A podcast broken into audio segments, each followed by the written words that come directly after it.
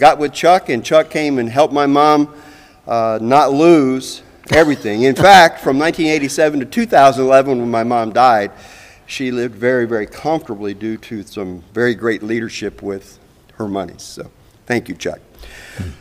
Chuck has been married to Linda uh, since 1970, 50 some years. Uh, we say amen. Mm-hmm. Uh, they have three children Joel, Johanna, is that right?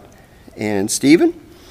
Uh, Joel or uh, Chuck began uh, his education back in 1971 and continued with it clear to 2005. He's been pastor of many churches, several starting down in Franklin, Kentucky, all the way to Mississippi, back to Kentucky, in Kentucky, bivocational music director in Kentucky. Uh, Chuck has been uh, retired, um, what, since 15? 14. 14. And so he is uh, just kind of traveling around the world uh, trying to uh, further the Lord's kingdom and, and enjoying the great relationships that the Lord has brought into his life. He He's been chairman of the Illinois Baptist State Association of Deaf Ministry. Uh, he's been president of Chicago Metro Baptist Association. Uh, and so, what you're seeing is just here's a man who loves the Lord and loves the work of the Lord. And so, uh, without any further ado, Chuck, you come and give us the Word of God, and we love you. Thanks, brother.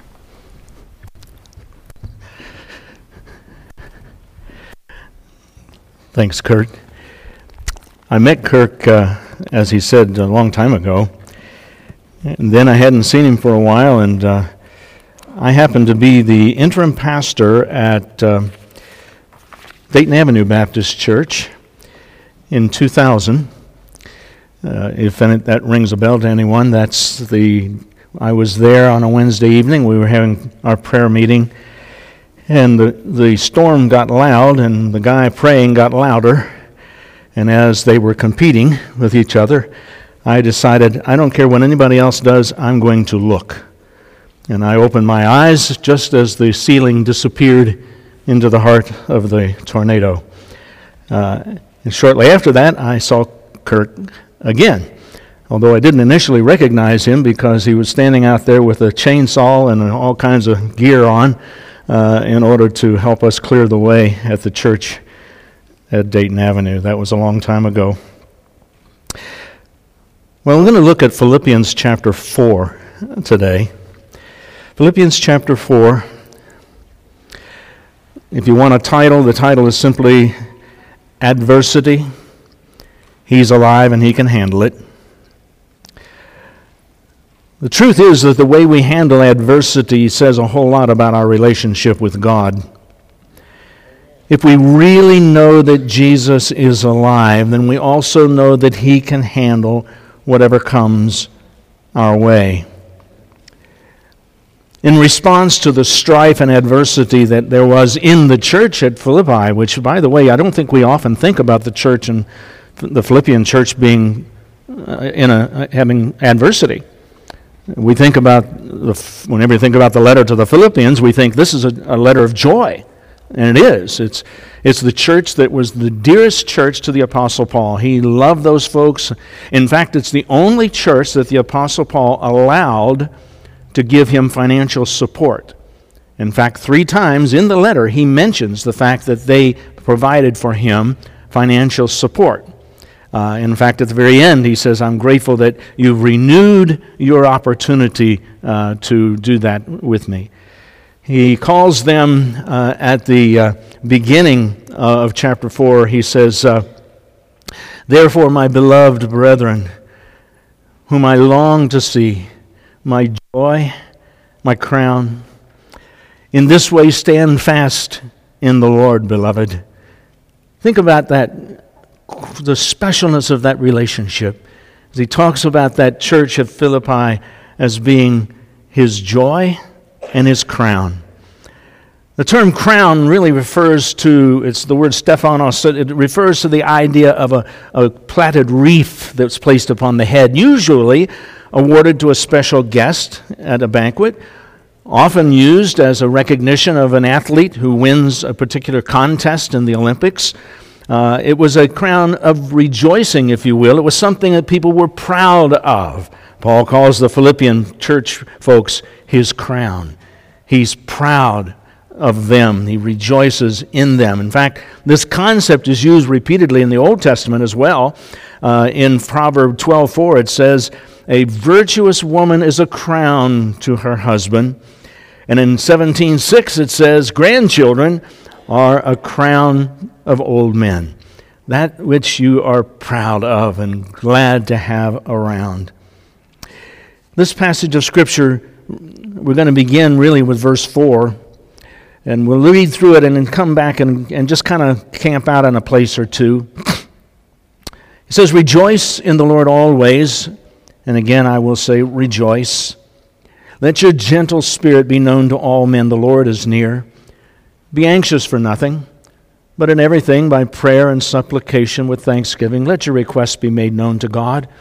And the peace of God, which surpasses all comprehension, will guard your hearts and your minds in Christ Jesus. Finally, brethren, whatever is true, honorable, right, pure, lovely, if there's a good repute about it, if there's moral excellence about it, if there's anything worthy of praise, dwell, dwell on these things. The things that you have learned and received and heard and seen in me Practice these things, and the God of peace will be with you. Now, this is not a list in this passage of Scripture, it's not a list of disconnected admonitions, like do this and do that and be happy with this and don't do that. Uh, now, the Paul, Paul does that occasionally. In fact, if you turn your pages over a little bit to 1 Thessalonians in chapter 5, he actually does that in 1 Thessalonians chapter 5. In verse 14 and following, he says, We urge you, brethren, admonish the unruly, encourage the faint hearted, help the weak, be patient with everyone. See that no one repays another evil for evil, but always seek that after that which is good for one another and for all people. Rejoice always, pray without ceasing, and everything give thanks, and on and on. So there, so there are times when the Apostle Paul just goes down a list uh, of admonitions, things we ought to do, things we ought to say, things we ought to think about, and some things we ought not to do. But Philippians chapter 4 is not one of them. Philippians chapter 4 is really specifically oriented toward dealing with adversity. And again, I mentioned earlier that we don't often think about there being adversity in the church of Philippi, but there was. And the very first one that's obvious is the beginning of this chapter. In verse 2, he says, I urge Euodia and I urge Syntyche to live in harmony in the Lord. Indeed, true companion, I ask you also to help these women who have shared in my struggle for the cause of the gospel, uh, together with Clement and the rest of my fellow workers whose names are in the book of life. Obviously, there was some kind of discord going on between these two women. But it wasn't just fresh to Philippi, because Paul the Apostle mentions that they were sharing in his struggle for the cause of Christ in, in ministry in some way. And some, I don't know, maybe it was their style of ministry. Maybe it was their approach to ministry. Maybe it was the people to whom they ministered. I don't know. I know that when my wife and I went to the Chicago suburbs to share, to be pastor and wife uh, up there, we uh, spent five years in the western suburbs of Chicago. And one of the things that they were very concerned about when we came up there was uh, our ability to relate to the, the divorced folks in that community. And there was a lot of them. Uh, and we, we enjoyed that. In fact, when, when we left there, one of the complaints was we were too close to the divorced people in the community. Sounds like a normal church to me. Uh, but anyway, uh, there was their discord. So these two women had some issue going on between them. And I don't know who the true companion is that Paul is addressing here, his yoke fellow, he calls him in some translations. Whoever that was, he's saying, Look, you need to help these women so that they can live in harmony in the Lord. But it's not the only mention. If you go back to chapter 1 in Philippians, you'll notice again a mention of disharmony. In chapter 1, verse 15, some, to be sure, are preaching Christ even from envy and strife, but some also from goodwill. The latter do it out of love, knowing that I am appointed for the defense of the gospel. The former proclaim Christ out of selfish ambition rather than from pure motives, thinking to cause me distress in my imprisonment. Are you kidding me? Really? There are people who are intentionally preaching Christ in a way that they were hoping to cause Paul more distress in his imprisonment. For the Apostle Paul, you know, was in prison when he wrote this. He was expecting to be executed. Uh, and they thought that they could. What is going on? So there's obviously this going on. There's Euodia and Syntyche who have an issue. And in chapter 3, the Apostle Paul mentions another issue. Whether these are folks part of the congregation or not part of the congregation, I'm not sure. But in verse 18 and 19, for many walk of whom I have often told you, that, and now tell you, even weeping, that they are enemies of the cross of Christ, whose end is destruction, whose God is their appetite, whose glory is in their shame, and they set their minds on earthly things. Well, I don't know about you, but all three of those situations sound like adversity to me. And there's a lot of stuff going on in this congregation that is dear to the Apostle Paul, the most, most uh, precious to the Apostle Paul. That he calls them his joy and his crown. So, what do we do about adversity? Anybody here not have adversity this year? If you are, I'd like to get real close to you because you're going to be by yourself. Just, just maybe because everybody else I know has dealt with all kinds of adversity this year. If nothing else, the COVID thing. Uh, if that doesn't bother you a lot, then, the then we could talk about the politics of going on this year. Uh, just go on and on and on. Uh, if you've got kids in school, there's problems there. The kids are having a hard time with school. You've got people that are sick with COVID, there's a hard time. You've got people in the nursing home, there's adversity there. Everywhere you look right now, people are dealing with adversity, and how you handle adversity says a whole lot about your relationship with God. Look, folks, anybody can be a Christian when everything's going well. Anybody can smile, be happy, greet one another, pat each other in the back. Anybody can do that when everything's going well. But the real test of our trust in God is what do we do when the adversity hits us? Not what do we do when adversity hits our neighbor, when we can say, God bless you, I love you, I pray for you, hope everything goes well. But what about it when it comes home? How do we deal with it? And the Apostle Paul knows that the church of Philippi, which are his dear friends, are struggling with adversity and there's discord in that congregation, and he wants to give them some advice as to how to handle it.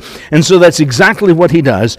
These things that he says in chapter 4 are primarily a list of the things that ought to be done when adversity comes your way. So if you're dealing with adversity, here are the words of the Apostle Paul to you today. The first of those is in verse 4, and that is to maintain an eternal perspective. So if you're writing it down, that's number one. Maintain an eternal perspective. The Apostle Paul reminds us that the circumstances that you find yourself involved in right now are not permanent, but your relationship with God is. That's why the, the Lord Jesus could say in chapter 5 of Matthew, don't worry about this stuff. And again in chapter 6, don't worry about this stuff. The Father knows you have need of all this stuff. If He takes care of the sparrow and the tree, He's going to take care of you. And on and on He would go, warning us keep an eternal perspective. He says, Rejoice in the Lord always. And I will say it again rejoice. Wherever you are, remember this your circumstances are not permanent. Your relationship with Jesus Christ is. And you can always, always rejoice in your relationship with the Lord Jesus Christ. James writes it as well, doesn't he? Count it all joy when you fall into various trials and temptations, knowing this, that your testing, your situation produces endurance. What's, what's James saying? James saying, rejoice in whatever circumstances you find yourself. Why? Because whatever's coming your way, you know that God is at work in the middle of it. You are not alone. So rejoice in the Lord always. And again, I'll say it again rejoice. Principle number two,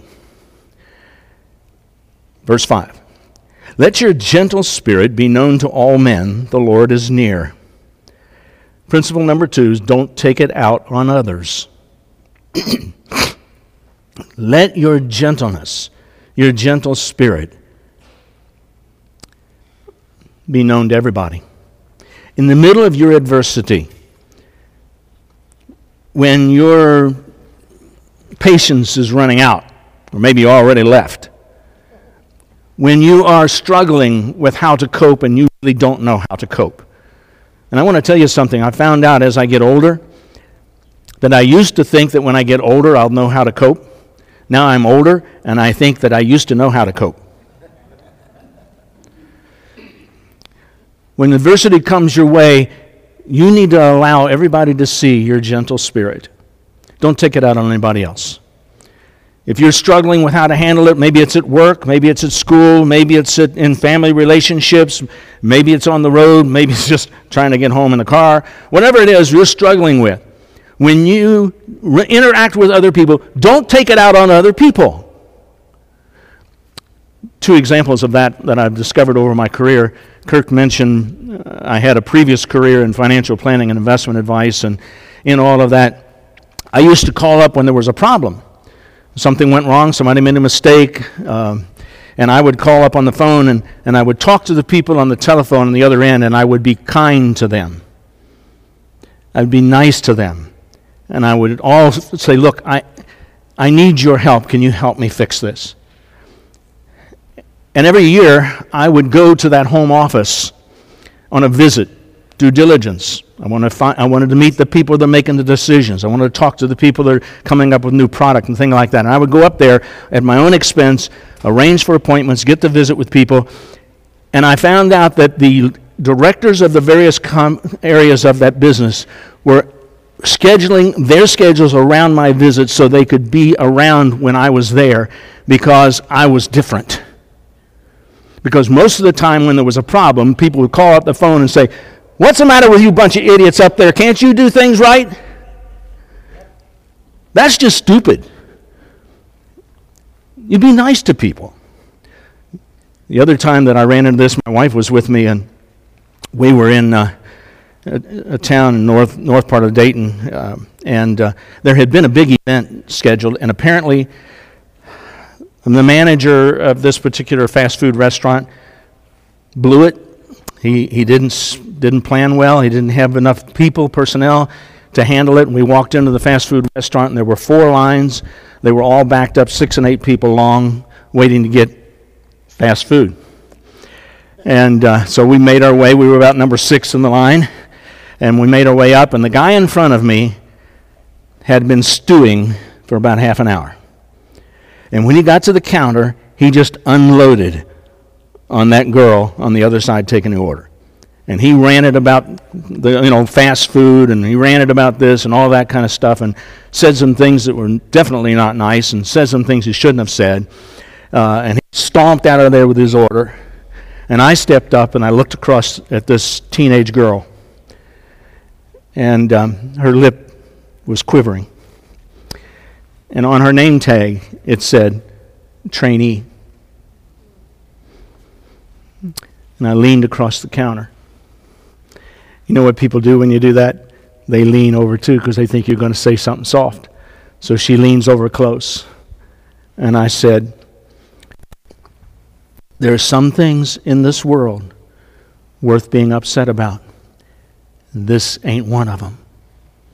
And she smiled. I had that much time to make a positive contribution to a young lady and not take it out on her whatever comes your way, whatever the adversity is, the Apostle Paul reminds us that we are not to take it out on others, that we are to allow our gentle spirit to be noticed by everybody, to be witnessed by everybody around us. And then he says, because the Lord is near. Now, don't misunderstand. He's not saying the Lord is near because he's going to show up and surprise you. That's not the point. The Lord is near to help you with that when you are in the midst of the adversity and you are stressed beyond measure and you want somebody to strike out at, remember this the Lord is nearby to help you through this. If there was anybody who ever exemplified what it was like to endure adversity and misunderstanding and accusations that were false, it was Jesus. And not one time in his whole life did he ever take it out on anybody else. He is our example, he's the one to follow. And we must be like him. And Jesus said it himself in Matthew 5 Let your good works, let your light shine so that they will see your good works and glorify your Father which is in heaven. And in the middle of adversity is the exact place to let that happen. Don't take it out on others. The Lord is nearby to help. The next thing is found in verse 6, verse A. Be anxious for nothing. Be anxious for nothing. Nothing. Don't worry about it. So the word is simply stop worrying. Stop worrying. Stop it. It doesn't help a thing. You can't change a thing by worrying about it. Somebody told me one time that a good definition of worry think it over one more time.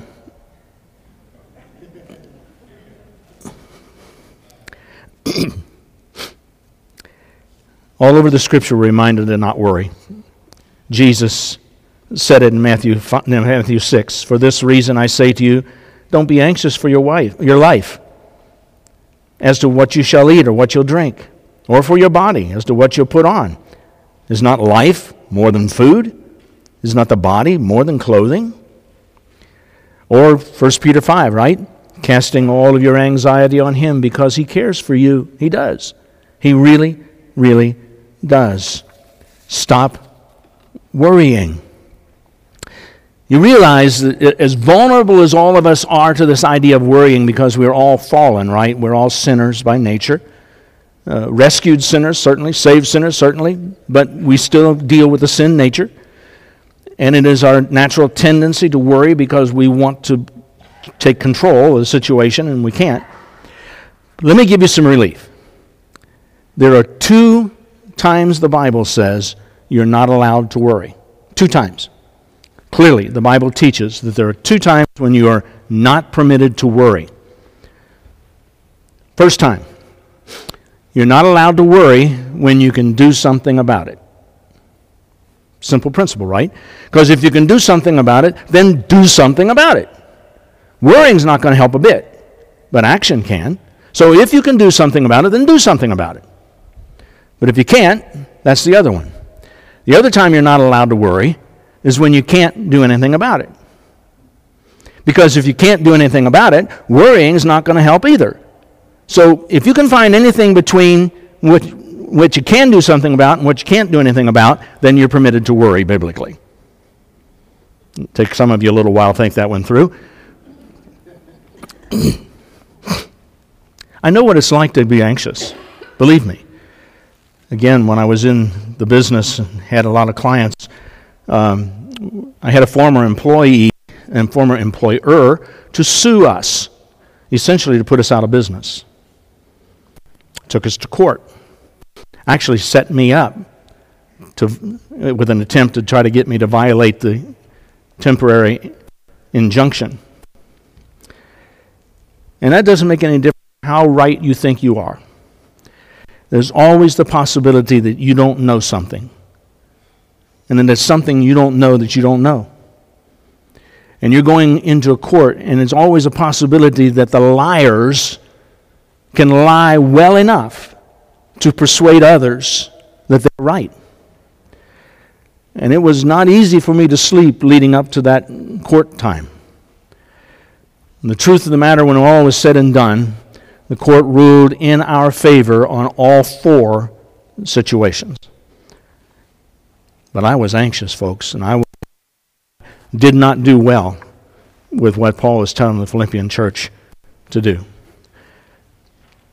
Don't worry. Stop worrying. Just stop it. Actually, that's actually the way it's written. You know, ours says be anxious for nothing or something like that. But the actual Greek says stop worrying. He already knows they're worrying. He's not telling them, well, sometime in the future, you know, don't be anxious. No, he's saying, quit it. Just quit it. Stop it. The last part of verse 6 gives us the next point.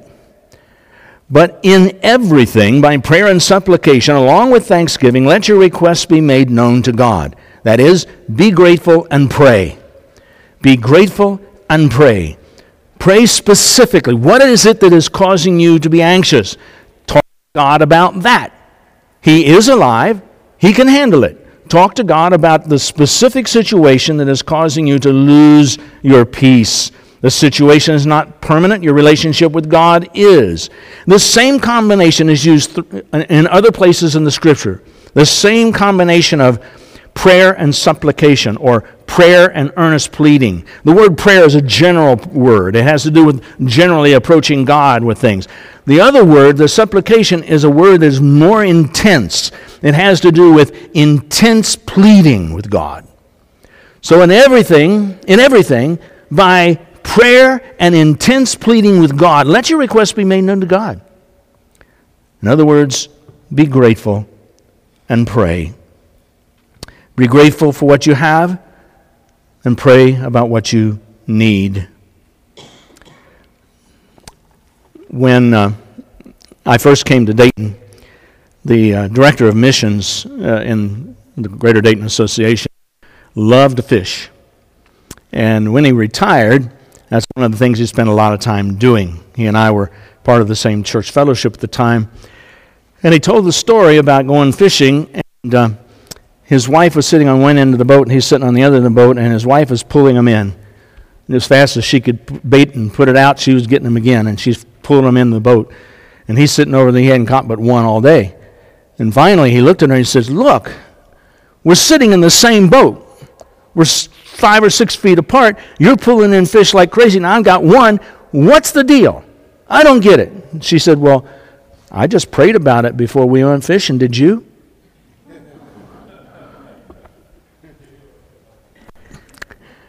Now, you know, that's a little thing, right? But one of the, some of the greatest stories in the Bible about fishermen, right? Peter, go down there and catch a fish and bring it back, and what do you get? You got a token in the fish's mouth. Belonged to Caesar, right? Hey, guys, just throw the net on the other side.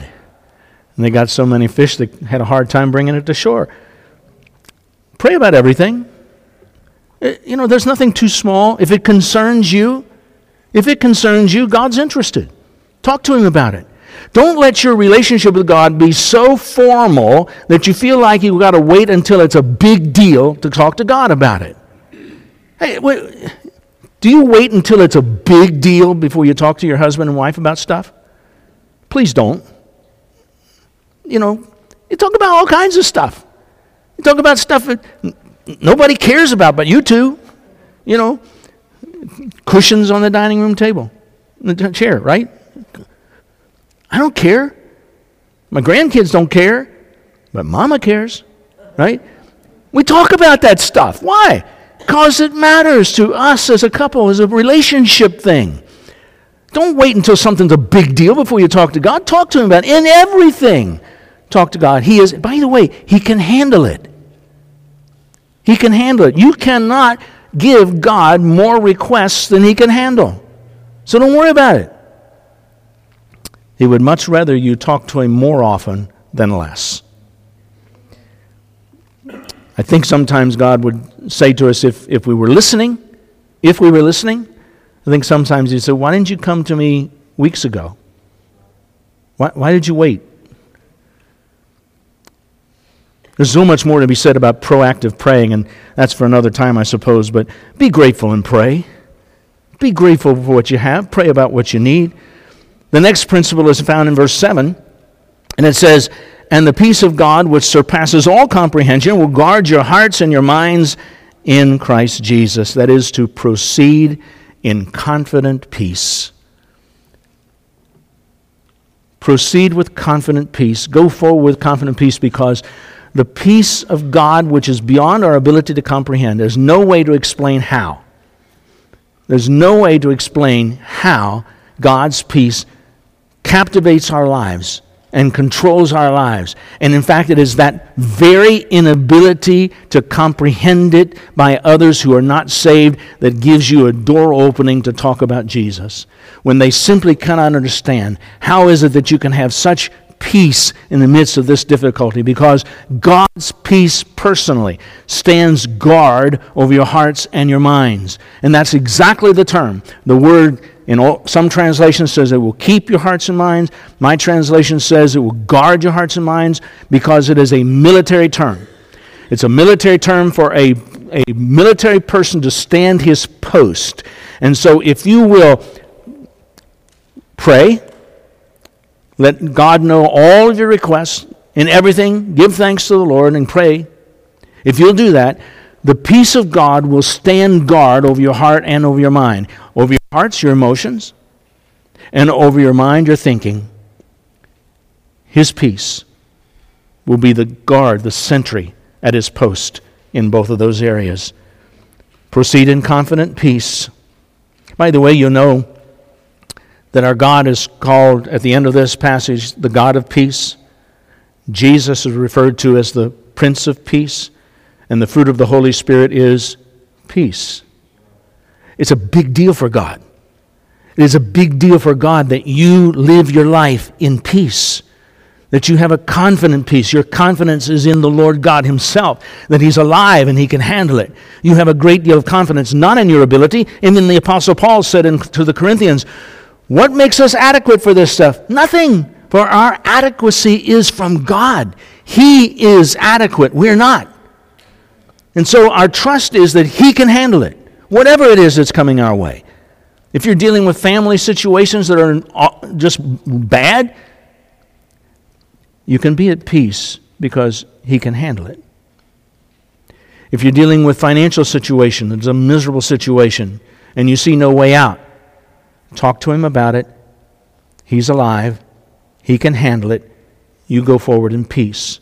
Whatever it is, Whatever it is, He's alive and He can handle it.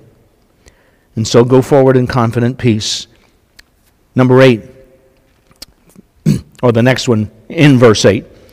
Finally, brethren, whatever is true, honorable, right, pure, lovely, of good reputation, of moral excellence, anything that's worthy of praise, dwell on these things. Dwell on these. Dwell on these. Refuse to be dragged into pessimism, negativity, and a worldly like victimhood. Refuse it. And I would suggest that you limit your news intake to about once a week. I don't watch the news. I have a couple of people that I trust that I tune into them, and I'm not talking about talk shows. I check with them on what's going on. I don't have time for all this. Do you know that 90% of the stuff they're talking about did not happen, will not happen, has not happened, is not happening? They're all talking about what might happen. Who cares? I got a, I told my kids when they came, we had our, had our gathering for Thanksgiving. And we, we, had, we had all the kids and grandkids that we could get. And we, we did a count, by the way. We ended up with 10. Ha! How about that? we didn't turn anybody away. It just happened to be that way. And I told them, I said, I do not have time to listen to all this stuff. I refuse to watch the news. I'm just not going to do it. That is a choice that I can make. And I want to suggest to you if you want a healthier mental state, stop listening to that stuff. I don't care whether you're this left wing wing or in the middle or nobody. I don't care. It's all just a bunch of fear mongering. They're all talking about what might happen. Okay, I'll get off that horse for now. but focus on what is good. There's so much. There's so much good in this world. There's so many people that do good things and do right things. And so I think it's valuable for us to focus on what is good, what is true, what is right, what's honorable, what's pure, what's lovely. Dwell on those things. Don't let the negativity compromise your life. If you do, you cannot possibly have the kind of optimistic attitude and trust in the Lord in anticipation of His arrival again, so that you can live in peace and talk about that sense of confidence in God, you'll never be able to do that if all you're focusing on is the negativity in the world in which you live. Focus on what's good. He's alive, He can handle it. By the way, I found out a couple of years ago when one of my favorite ball teams was playing a game, it was a critical ball game, and the power went out. Do you know I found out that the results of that game with just the I was watching or not? Look, whatever's going on in our culture right now, you do what you can do. Let's just, let's just take the election, okay? I'm not going to talk about just one part of it, and that is I voted, I did my part, the rest is up to all the rest of the idiots. You know, whatever, I can't do anything about the rest of it. I don't care. I am not going to be sucked into that negativity. I refuse to watch 36 different people tell me what might happen. I don't care what might happen. I did my part. I did what I could do. I'm done with it. They'll let me know later, and it doesn't make a bit of difference whether I'm watching or not watching. The results are going to be the same with or without me. Okay, so that's my only thing on the, the, the election thing. I didn't even talk to you about how I voted. I don't care. Uh, the, the point is focus on what is good. Let's be part of the good people. Let, let's be part of the campaign for good. By the way, I, I like some of the stuff I heard in the announcements today. I'm encouraged by the fact that you guys have been creative in ways to reach out and touch the lives of people for good, doing good things. Kindness is expressed, which, even if you don't get a chance to explain why, you're still letting your good works be demonstrated in such a way as that they will eventually know, some way or another, that you're doing it because you love Jesus. Do what is good. And then the lastly, Paul says in verse 9, the things that you've learned and received, the things that you have heard and seen in me, practice these things, and the God of peace will be with you. Now, don't misunderstand, this is not a cause effect. He's not saying, if you do good, God will be with you. He's not saying that. He's not saying, he didn't say, if you practice these things, God will be with you. He didn't say that.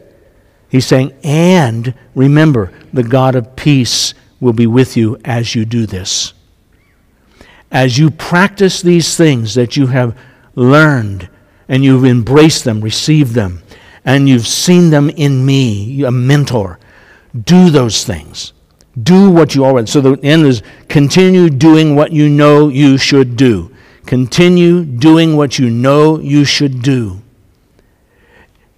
And remember, just as earlier in the gentle spirit, the Lord is near, again, the God of peace is with you as you do that. So there it is. He's alive, he can handle it. Maintain an eternal perspective. The situation is not permanent, your relationship with Jesus is. Don't take it out on others. They're neither the cause nor the f- cure of your situation. Love those folks. Be gentle. Let your gentleness be known to all of them. Stop worrying. Worrying doesn't help. You can't change a thing by it. Be grateful and pray. Pray specifically. Proceed in confident peace because His peace will guard your hearts and minds. Focus on all that is good and continue doing what you know you should do. One last comment as we close. The Apostle Paul says four times in this section of Scripture, in the Lord. He says it in verse 1 stand fast, stand firm in the Lord. In verse 2, they are to live in harmony in the Lord. Verse 4, they are to rejoice in the Lord. And then again in verse 7, the peace of God will guard your hearts and minds in Christ Jesus. You can stand fast. You can live in harmony. You can rejoice. And you can have peace. But the key to it all is the words that Paul said just before he entered into this peace, just before he entered into this section, when he said, Our citizenship is in heaven, from where we eagerly wait for a Savior, the Lord Jesus Christ, who will transform our body of low condition and make it conform to the body of His glory. That's why we can do these things. If you do not know that same Savior, the Lord Jesus, the one who gave his life for us, who died for us in our place, who took our punishment upon him, so that his Holy Spirit then lives in us and empowers us and enables us, and he stands nearby to help. If you don't know him, then some of this is going to be tough. But knowing him and knowing that he's near and the Holy Spirit enables, we know that we can do precisely what he's asked us to do. If you are in the midst of adversity of some kind, just remember your adversity is not permanent. Your relationship with the Lord is, and He's alive, and He can handle it. Let's pray together. Father, thank you so very much for what you have said to us through the Apostle Paul to his precious friends at Philippi. Lord, we pray that you will help us to follow these words of encouragement in our times of adversity. Sometimes a little adversity, sometimes a lot. And Lord, help us to be the kind of people that we represent the good stuff going on. We exhibit peace. We rejoice. We live in harmony. And help us, Lord, to do that in such a way that our gentleness is observed by all those who watch. And they'll be wondering about how in the world can these folks enjoy peace like this. And we know it's because you are there. Lord, if there's anybody here among us today who has not yet embraced the Lord Jesus as Savior, I pray that today you will stir their hearts and draw them by your Spirit. we pray it all in the name of Jesus. And amen. We're going to sing a song as we wrap it up today. And as we do, I encourage you uh, to respond to what the Lord says to you. Um, like I say, if you're not a, a follower of Jesus yet, hey, this is a great place to be. Jesus is a great Savior to follow. Let's stand together as we sing, and you follow the Lord. If you're already a Savior, already a Christian, you're saved, hey, that's cool. This is a great chance for you to dedicate your life to being obedient to what the Lord has said to us today through the letter to the Philippians.